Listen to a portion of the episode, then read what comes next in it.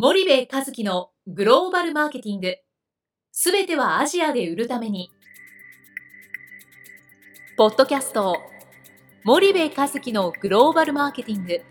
すべてはアジアで売るためには、過去10年間で1000社以上の海外展開の支援を行った森部和樹が、グローバルマーケティングをわかりやすく解説します。グローバルマーケティングとは、世界のニーズに応えて利益を上げること。アジアで売るためには、ものづくりプラスグローバルマーケティングを武器とした戦略を持たなければなりません。日本には素晴らしい企業が多く存在します。その企業とともにアジア市場を目指したい。再び、ジャパンアズナンバーワンと呼ばれる時代を作りたい。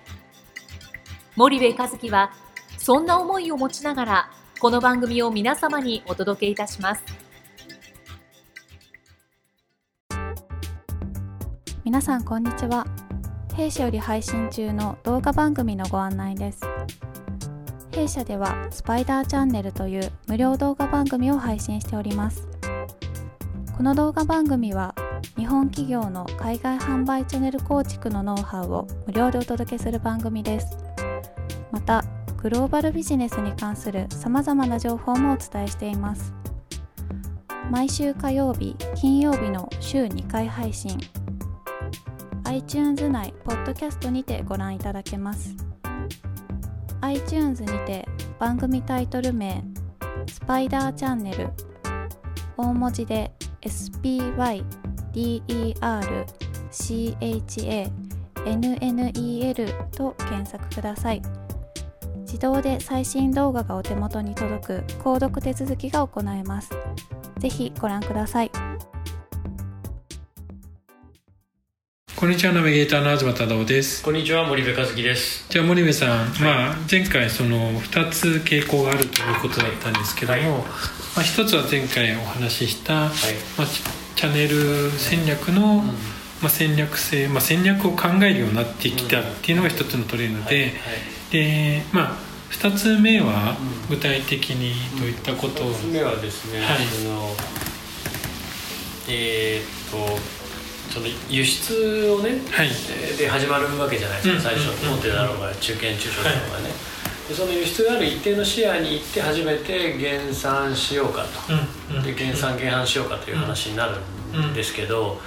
その輸出も2タイプあってね。ただひたすらその日本や海外の問屋さんにお願いして、えー、物が輸出されてる、はい。まあ、いわゆる昔ながらの貿易、うん、単なる貿易、うん、でこんなものグローバルビジネスでも何でもないですよね、はい。はい、でほとんどの場合日本の国内の問屋さんに渡して以上みたいな、うん、でその会社がどこの国のどの流通通じてどの小売に商品を売ってね、はい、どういう消費者がそれを買って何を思ってリピートしてるのかみたいな話全く無視してきてると。ただそれでは伸びないっていうことに気づいて、いかにその自分たちが現地を理解しないといけないか、逆に海外に輸出している日本の問屋を海外のマーケットのことなんか理解してないじゃないですか、はいはい、海外で引きたいと言ってるような問屋さんに商品を卸してるだけではい、でそういう問屋の多くもいわゆる日系スーパー、うん、日系飲食店、うん。うん、えー、そういったところにしか流通させることができないので、現地のその本ちゃんメインストリームに商品が並ぶなんていう、はい、能力はないわけですよね。でそれじゃあダメだっていうことに気づいてきていて、そんなのはグローバルビジネスでもないしそんなことに注力するんだったら日本の地方都市を攻めた方がよっぽど身になる。はいはい。なのでよりその現地の駐在員を狙うようなビジネスではなくて、現地の、まあ、僕はあんまり好きな言葉じゃないけども上位中間層ぐらいまでを狙ったビジネスをしていきたいと、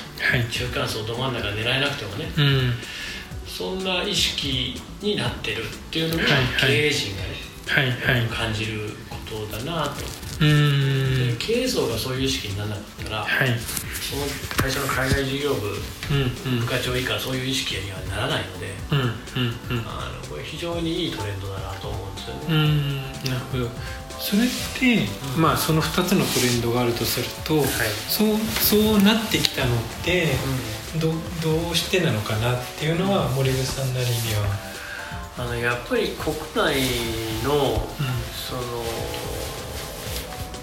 景気、はい、今まあ景気がいいんだと思うんですけど、うん、これからどんどん悪くなるっていうような見方もあるし、はい。はい、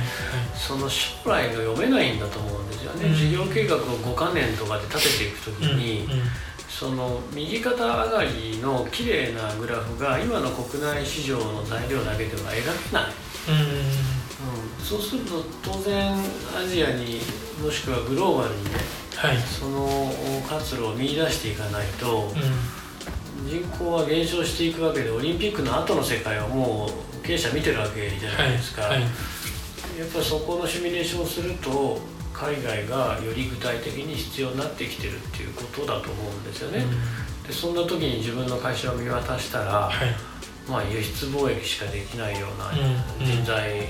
しかいないし、グローバルマーケティングだとかそのチャンネル戦略だとかね、そういうことに長けた人材がいない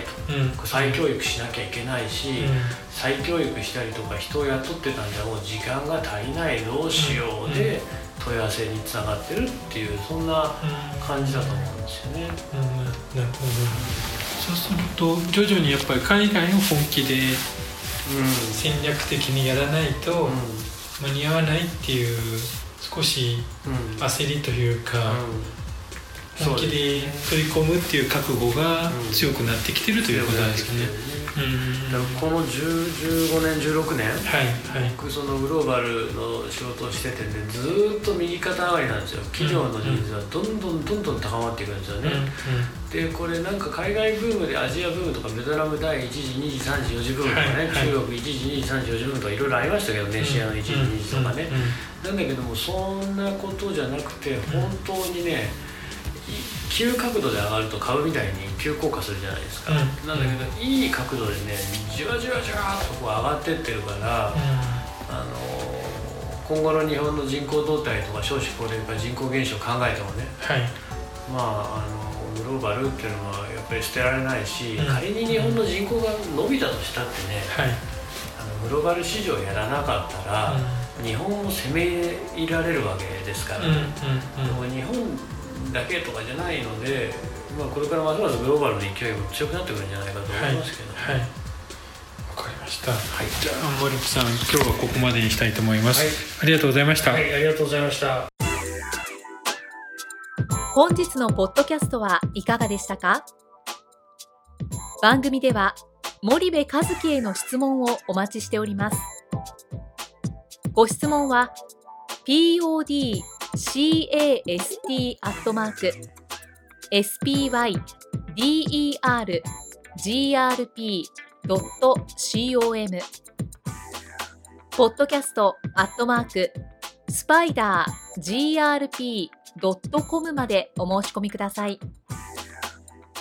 たくさんのご質問をお待ちしております。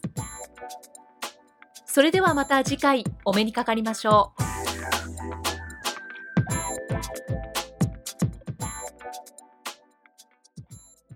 森部和樹のグローバルマーケティング。この番組はスパイダーグループの提供によりお送りしました。